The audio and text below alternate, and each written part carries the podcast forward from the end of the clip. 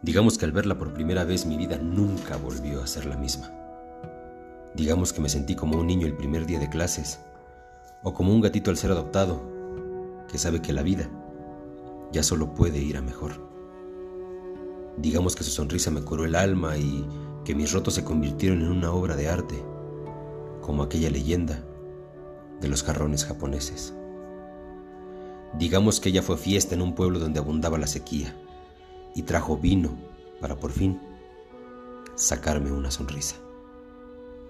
Digamos que es una chica acostumbrada a estar en medio de la guerra y yo siempre le he temido a la oscuridad, como el soldado que se ha quedado sin municiones.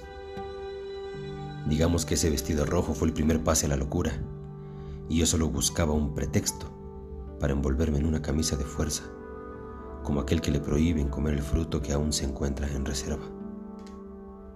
Digamos que día a día me enseña a volar sobre un papalote roto pero cargado de tantas ilusiones que recuerdo cuando niño le escribía mi carta a Santa Claus. Digamos que ya no toco piso y siempre vuelo hacia el futuro, con un equipaje lleno de sueños, pero los pies firmes en la tierra. Digamos que ella nació para mí aunque el día de hoy entendí que la realidad es que yo nací para ella.